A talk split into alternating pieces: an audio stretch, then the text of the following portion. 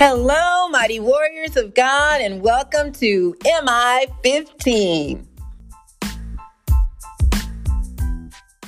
Today is Thursday, September 29, 2022, and this is day 1653 of our journey together. Thank you so, so much for tuning into our podcast. My name is Jackie, and welcome, welcome, welcome to you. So let's go ahead and get started. Father, we glorify you and we praise you above all others. I, I thank you so much, my Lord, for keeping your hedge of protection around us all night, all day, and keeping us safe from all harm and danger. And, and when is that time to come and be with you? So be it. We look forward to that day.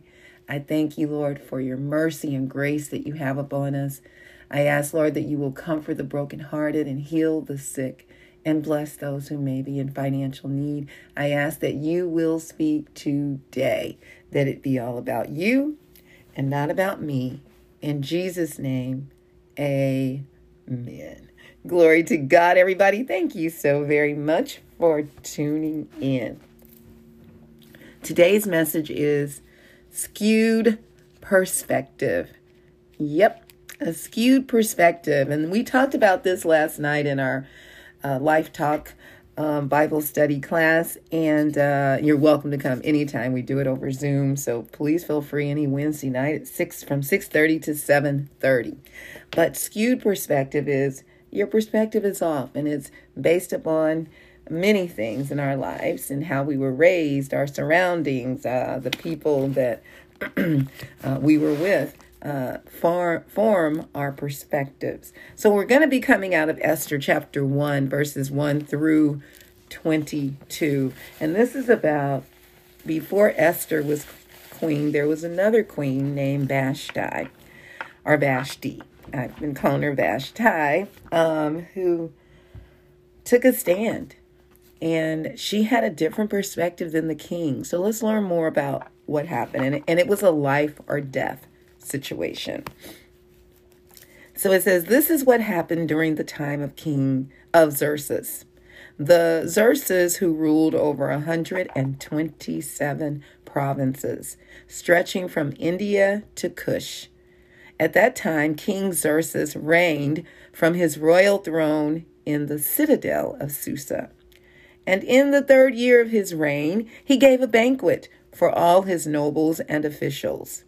The military leaders of Persia and Media, the princesses, and the nobles of the provinces were present for a full 180 days, six months, y'all. He displayed the vast wealth of his kingdom and the splendor and glory of his majesty. So typically, this was a time where he would be preparing uh, to launch their attack uh, when it came to going into combat.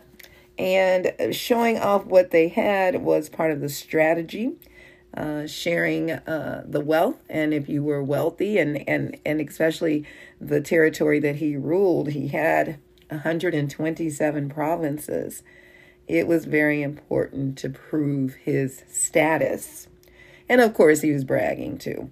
Uh, my commentary says Persia was a world power, and the king, as the center of that power, was one of the wealthiest people in the world.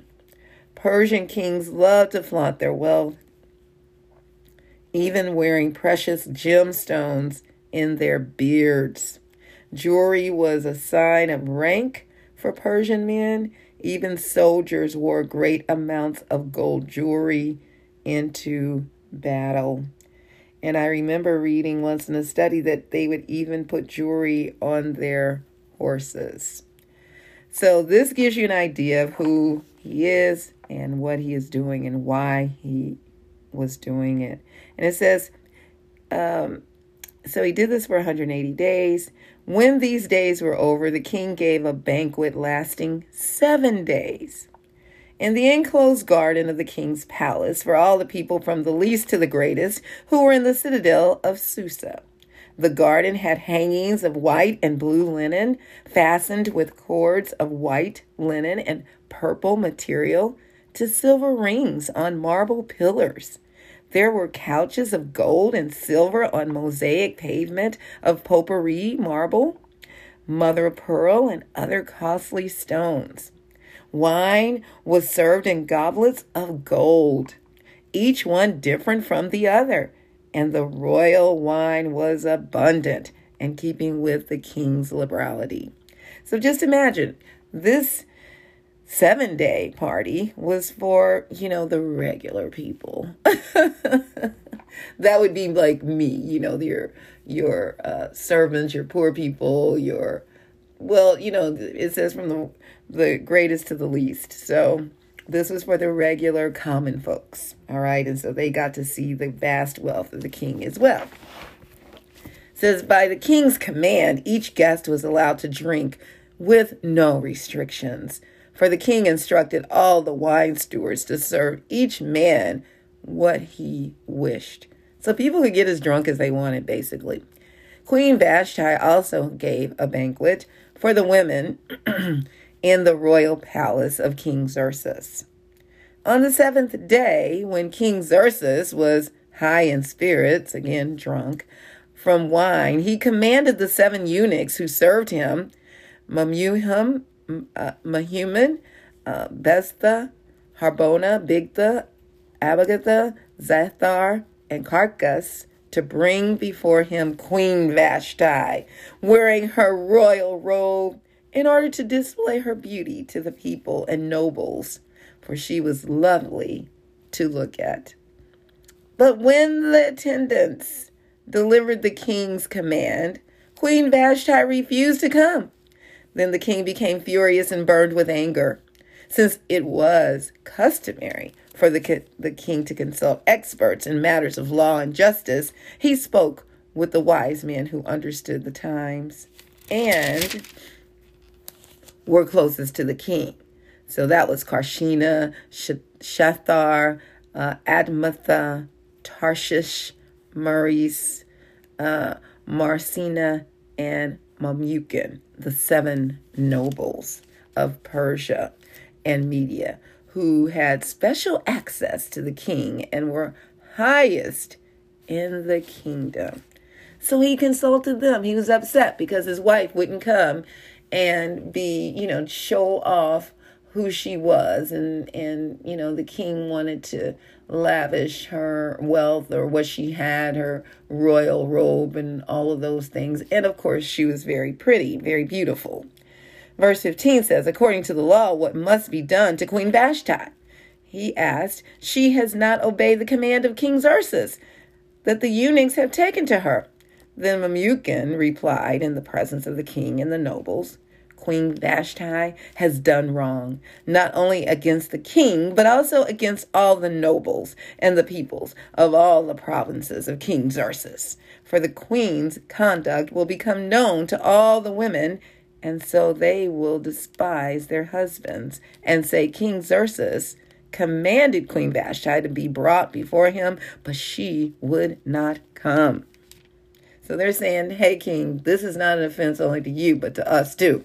the very day the Persian and Median women of the nobility who have heard about the queen's conduct will respond to all the king's nobles in the same way. There will be no end of disrespect and discord. Therefore, if it pleases the king, let him issue a royal decree, and let it be written in the laws of Persia and Media, which cannot be repealed, that that Vashti is never again to enter the presence of King Xerxes. Also, let the king give her royal position to someone else who is better than she. Then, when the king's edict is proclaimed throughout all his vast realm, all the women will respect their husbands, from the least to the greatest. The king and his nobles were pleased with this advice, so the king did as Memucan prom- proposed. He sent dispatches to all parts of the kingdom, to each province in his own script, and to each people in their own language, proclaiming that every man should be ruler over his own household using his negative, I mean, I'm sorry, using his native tongue. So this was huge. Uh, they could not stand Vashti, his little crew of uh, advisors, and they convinced the king to get rid of her. Point number one. I have several points. All right. So, first, the way you view a situation may be different than the way I see it based upon our perspectives. Perspective refers to the way we see the world based on where we are from and our experiences. It's very normal to see things differently than other people. Our perspectives are shaped by our identities, who we are, where we are from, how we are raised, etc. Uh, I have my own issues when it came to perspectives. I used to think most people who were on food stamps or welfare uh, who were capable of working were lazy and laid around all day looking at soap operas. Yes, that was my perspective. It wasn't right, but that's how I saw it based upon friends and family, relatives that I knew that were doing the very thing.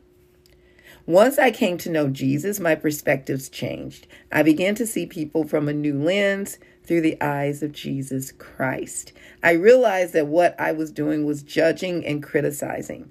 God is the only judge. I've learned to get to know people and hear their perspectives to get an understanding of who they are and why um, they do the things they do. Vashti was also judged and criticized because she refused to come when the king summoned her. I'm sure there were several reasons, possible reasons, why she refused to come. One could be she did not want to be treated like the king's eye candy and sashayed in front of him and his drunk friends. Or she may have been pregnant. Could possibly she may not have been feeling well? She may have been tired she may have been sick and tired of being sick and tired of the king's antics. And those are things that we need to find out by talking to the person, not just assuming anything and then basing our perspectives on that. Point number two Have you ever gotten to a point in your life that you no longer cared what others thought or said about you? Their perspective no longer mattered. As we go along this life's journey, you will at some point experience the negative perspectives that are sometimes driven by evil motives. That's what was going on with the king's advisors. They did not care about anyone but themselves. So here are some of the things they did that prove that. First, they accused Vashti of not only doing wrong to the king, but to the nobles and the people of all the province of King Xerxes.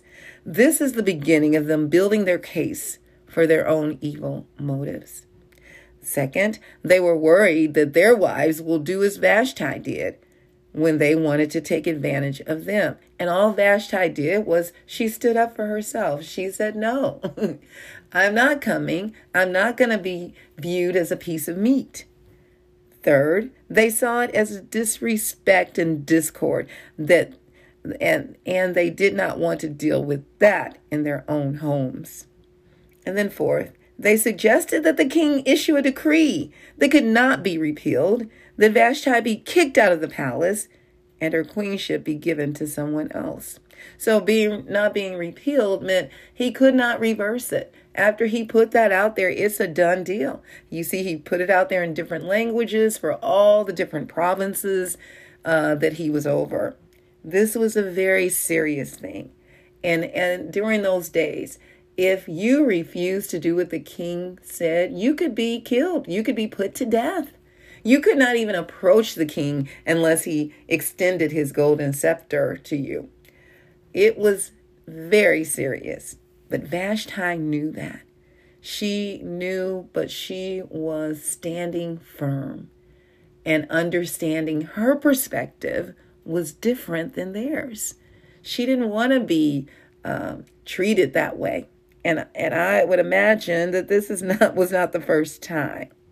So how about you? Are you being treated unfairly because of someone else's skewed perspective? How do we overcome situations like this? Well, first of all, we need to give it to God. And we need to understand that there are going to always be those to judge us. I call them judgy pants, like I was doing, right? They're going to always be those who will judge us, who will have a negative persona about us simply because of their own upbringing, their own environment. And we, though, have to have a perspective about ourselves based upon the Word of God, based upon how God sees us, and also the same way about others. Being very careful to do that. I've shared this story with you many times, but it's so fitting. The gentleman that we had the pleasure of serving uh, for a few years, we got to know Jesse. And to look at Jesse walking up and down Prospect in the same overalls, staggering drunk every time I saw him walking up and down the street, you would have a different perspective of him based upon what you saw. And many times people just would think, oh, he's just a drunk bum. He was more than any of that. He was actually a person of character. We got to know Jesse one Wednesday night, and he would come, you know, maybe a, a couple of Wednesdays a month and have a meal with us and stay for Bible study. And he was always, always very respectful. And I'll tell you, I never ever saw him sober.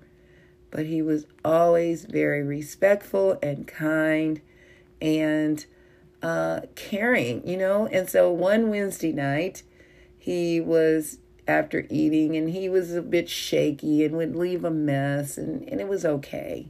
And I got it up, and he's, Oh, I'm so sorry, Miss Jackie. I'm so sorry. I'm like, It's okay, Jesse. And so, as I was sharing that night, I was talking about uh, in the Old Testament where people were sacrificing their children to a god, little g, uh, throwing their children into the fire. And it was horrible. And Jesse began to sob. He cried out loud. I'd never seen him like that. And we I stopped everything and I just said, Jesse, what's wrong? And he said, When I was in Vietnam, kids would come up to us and offer us a pack of cigarettes. And it could be a bomb. And we were instructed to kill them. We had to kill women that would come up to us and children. And he just said it was so, so sad. And we all just huddled around him and hugged him and comforted him. And you see, we got to really know what was going on with Jesse. It wasn't that he was just drinking to be drinking, he was drinking to bury the hurt and the pain, and he needed help for that. But his his choice was that. And he was truly a man of great character. Once we really got to know Jesse and who he really was, he came to know Jesus for sure in our coming to services. That's one of the things that my mom would always make sure, you know, and I followed suit that you have that opportunity to know Jesus as your Savior. I feel so honored that I had the opportunity of knowing Jesse. He's since gone on to be with the Lord, and uh, he is free, he is healed, he is no longer crying, he's no longer sad. He's full of joy with the Lord. What about you? What perspectives, negative perspectives, skewed perspectives, have people um, put upon you. And it's been very difficult for you. Or it could be the reverse. Maybe, maybe you have one about someone else. And God is saying, I want you to give that to me also. Give it to the Lord. And what and, and God is going to change your whole perspective in life like he did for me. it's your day to do that. Now, if you don't know Jesus, that would be the first step Romans 10 and 9 says that if you confess with your mouth that Jesus is Lord and believe in your heart that God raised him from the dead, you will be saved. That, my friends, that is the ultimate. to be with Jesus for eternity. I love you all so, so much. May the Lord bless and protect you. May his face radiate with joy because of you. May he be gracious unto you, show you his favor, and give you his peace. In Jesus' name, amen. And remember, we can do all things through Christ who strengthens us. And don't forget to check us out on our website, JackieBuycksMinistries.org, J A C K I E, B like boy, U Y C K S Ministries.org. Check out the messages and please share them with others. And don't forget to check us out on tzonekc.org. Learn more about what we're doing, teaching our youth in the community about life skills and workforce skills and starting their own businesses and how to work out their differences and and being aware of human and sex trafficking. Thank you so much for partnering with us for your donations. We are extremely grateful and appreciate you absolutely a lot. All right, mighty warriors, go forth and make it an awesome day, fulfilling the purpose that God has given you. And I will talk to you later. Bye bye.